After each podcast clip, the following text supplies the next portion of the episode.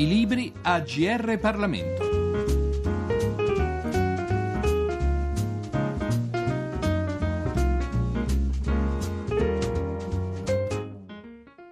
Benvenuti all'ascolto della nostra rubrica da parte di Giorgio Cirillo. Il libro che presentiamo oggi è L'alternativa liberale, sottotitolo Malagodi e l'opposizione al centro-sinistra.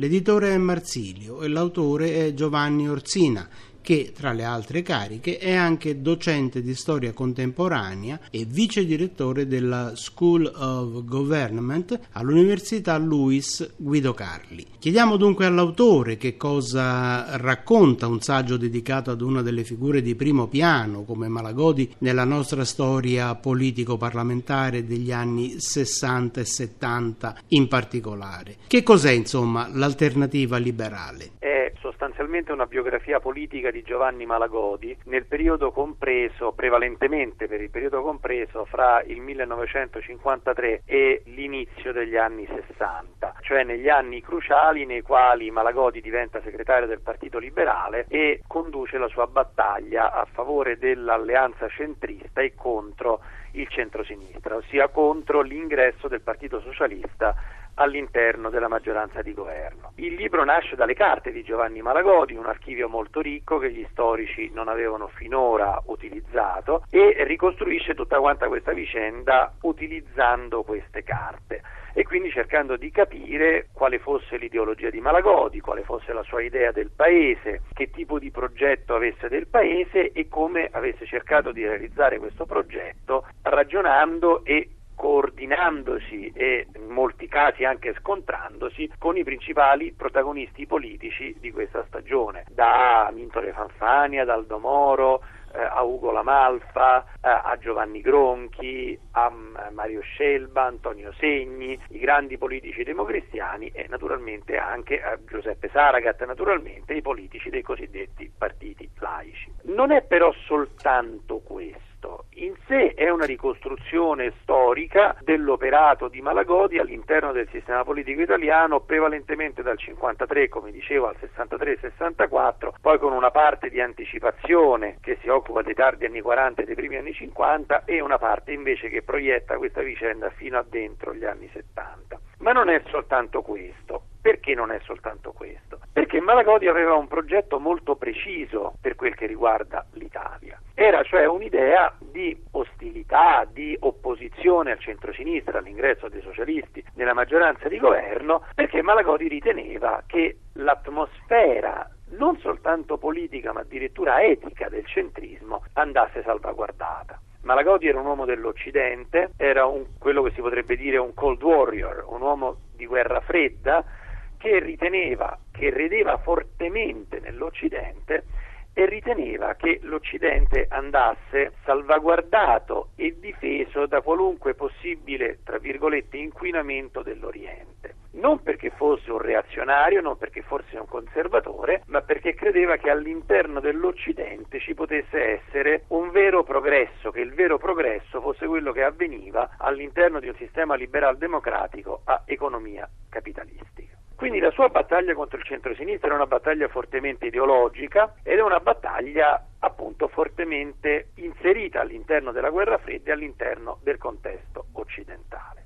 Perché questo elemento è importante? Perché è interessante guardare a questa storia dal punto di vista di Malagodi? Perché il, eh, diciamo, l'avvento del centro-sinistra è stato mo- molto spesso considerato dagli storici eh, un qualche di obbligato, non si poteva fare diversamente, era l'unica soluzione possibile. Poi gli storici prevalentemente sostengono che le cose non siano andate bene, che il centro-sinistra non abbia ben funzionato, ma malgrado non abbia ben funzionato, appunto sostengono che fosse una opzione necessaria, un qualcosa che in quel momento non si poteva evitare, non si poteva fare altrimenti.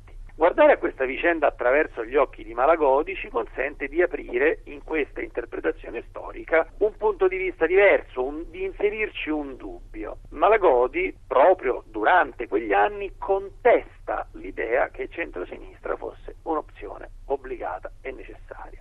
Lui ritiene che ci fossero delle alternative e da qui anche il titolo del libro L'alternativa liberale guardando alla storia, alla vicenda attraverso gli occhi di Malagodi, si può sostenere che almeno aprire un dubbio sul fatto che forse la storia d'Italia potesse andare diversamente, che ci fosse un'altra, un'altra via di uscita rispetto a quella dell'apertura a sinistra e che la conservazione dell'orientamento centrista fosse una possibilità. Poi le cose non sono andate così, però noi dobbiamo considerare il fatto che appunto la storia può andare diversamente, che non è necessario che quello che accade fosse obbligatorio, obbligatorio dovesse necessariamente accadere. Quindi guardare la storia attraverso gli occhi di Malagodi ci consente di aprire una, una finestra diversa, interrogarci su una sorta di controstoria d'Italia. Potevano andare diversamente le cose? L'altro aspetto che Malagodi evidenzia molto bene sono i limiti dell'operazione di centrosinistra. Come ho detto, gli storici hanno riconosciuto poi, col senno di poi, che le cose non sono andate come dovevano andare. Malagodi lo dice prima, non lo dice col senno di poi, ma lo dice col senno di prima. Cioè Malagodi identifica tutta una serie di problemi che l'apertura a sinistra avrebbe creato. Li identifica prima e poi questi effettivamente si verificano. Cioè sostanzialmente denuncia ex ante il fatto che il centrosinistra non riuscirà a introdurre riforme importanti, ma finirà per ridursi a un'operazione di potere e a un'occupazione di spazi di potere da parte della democrazia cristiana e del Partito Socialista, spazi di potere che poi si riverberano nell'impresa pubblica e nell'allargamento della, diciamo, degli spazi che lo Stato occupa all'interno dell'economia.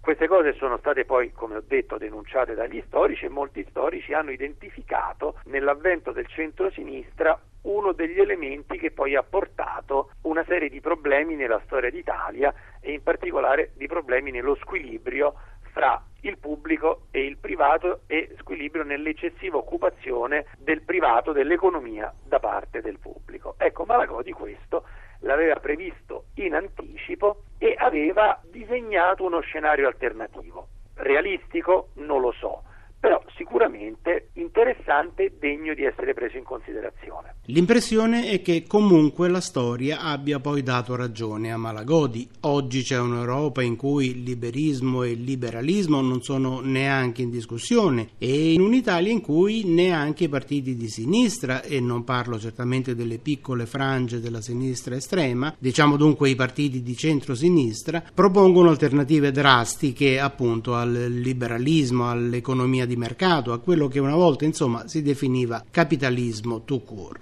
Io credo di sì, io credo che la storia abbia dato molto robustamente ragione a Malagodi. Malagodi era convinto che il liberalismo avrebbe vinto e era convinto che poi questo avrebbe anche portato voti ai liberali. Ecco, la seconda parte della previsione era sbagliata, però la prima parte era giusta e appunto quando poi osservo come gli storici abbiano retrospettivamente identificato nei primi anni 60 una delle matrici dei problemi italiani. E in fondo è di questo che stiamo parlando, Insomma, quella via lì, la via dell'occupazione degli spazi dell'economia da parte del pubblico non si è rivelata una via fruttuosa. E da questo punto di vista Malagodi quindi aveva ragione. Dopodiché si può discutere appunto come gli storici sostengono se in quel momento storico lì la via del centro-sinistra non fosse una via obbligata. Però anche su questo secondo me vale la pena seguire Malagodi e lasciare almeno un po' più aperta come dire, la via della storia, che forse le cose potessero, potessero andare diversamente. Leggiamo ora un brano tratto da L'alternativa liberale. Via via che si consumavano gli anni 60 e si avvicinavano i 70, la linea di sostanziale continuità nella politica di alternativa liberale al centro-sinistra, che malgrado alcune innovazioni Malagodi aveva scelto, si dimostrava con sempre maggiore chiarezza priva di sbocchi politici ed elettorali. Col senno di poi possiamo anche affermare che il leader liberale previde meglio di tanti altri i modi e le conseguenze della modernizzazione liberalizzazione del paese. Considerati però i tempi di quei processi, nell'immediato a molti contemporanei poteva apparire che egli stesse cercando di prosciugare l'oceano con il cucchiaino, come gli scrisse alla fine del 1968 il direttore della Notte, Nino Nutrizio. Ancora all'undicesimo congresso liberale nel 1969, pur prendendo atto dei risultati non brillanti ottenuti alle urne l'anno precedente, il segretario del PLI riconfermava la linea di sempre. Nella situazione contingente l'arretramento elettorale andava, a suo avviso, ricondotto all'attenuazione dei timori suscitati dal centro-sinistra, al desiderio di rafforzare la DC, che infatti era stata, a suo avviso, la principale destinataria dei voti perduti dal PLI in un momento di turbolenza. Il problema continuava a parergli dovuto alle ragioni di sempre, ovvero all'insufficiente crescita etica del paese. Il complesso della nostra politica soffre elettoralmente di muoversi su un piano di concetti e di sentimenti che non siamo ancora riusciti a far penetrare largamente nelle masse e che anche gli strati più preparati recepiscono, sì, ma senza connetterli direttamente con la lotta elettorale. Il risanamento della democrazia appare loro meno importante che non il suo salvataggio immediato, anche a costo di un aggravamento dei suoi mali, la DC vilipesa e poi votata come diga. E la soluzione, di conseguenza, non poteva consistere che nel perseverare. Il fatto della maggiore e poi minore paura del centro-sinistra ha certamente giocato. Ciò non significa che la valutazione degli elettori rassicurati sia stata giusta, né che da parte nostra si potesse e si possa attenuare o tacere quella che riteniamo la verità. Facendolo non serviremmo il paese, neppure guadagneremmo voti, in quanto accrediteremmo indebitamente una politica che giudichiamo errata non solo per motivi economici o per motivi politici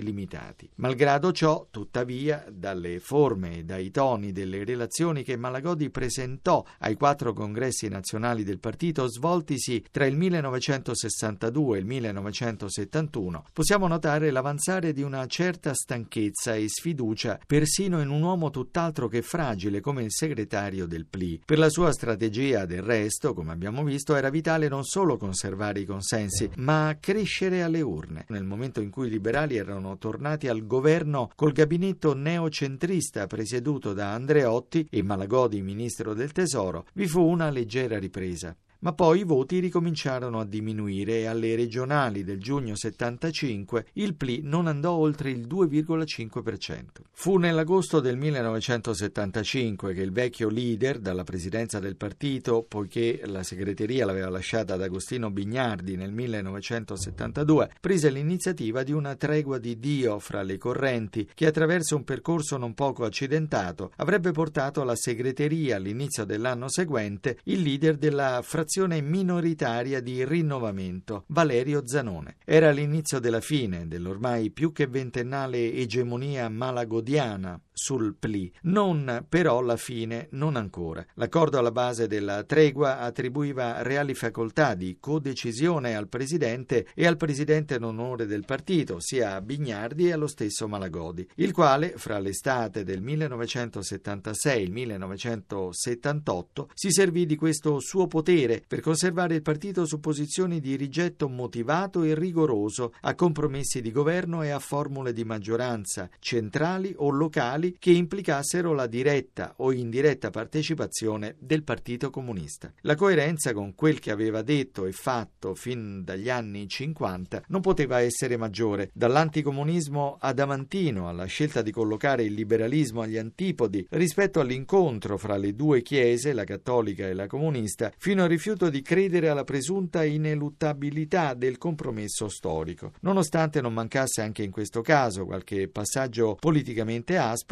il vecchio leader riuscì tuttavia nella sostanza a tenere i liberali lontani dalla solidarietà nazionale e quando perse infine del tutto il controllo del partito al sedicesimo congresso del gennaio 1979 la stagione dell'incontro fra DC e PC stava ormai volgendo al termine. Il PLIE si avviava a quel punto verso l'era del pentapartito, ossia infine all'incontro con i socialisti. Abbiamo così presentato l'alternativa liberale, Malagodi e l'opposizione al al centro-sinistra, pubblicato da Marsilio e scritto da Giovanni Orsina. Da Giorgio Cirillo grazie per l'ascolto e a risentirci al nostro prossimo incontro. I libri AGR Parlamento. Per segnalare saggi di storia, politica, sociologia e diritto, scrivere a grplibri@rai.it.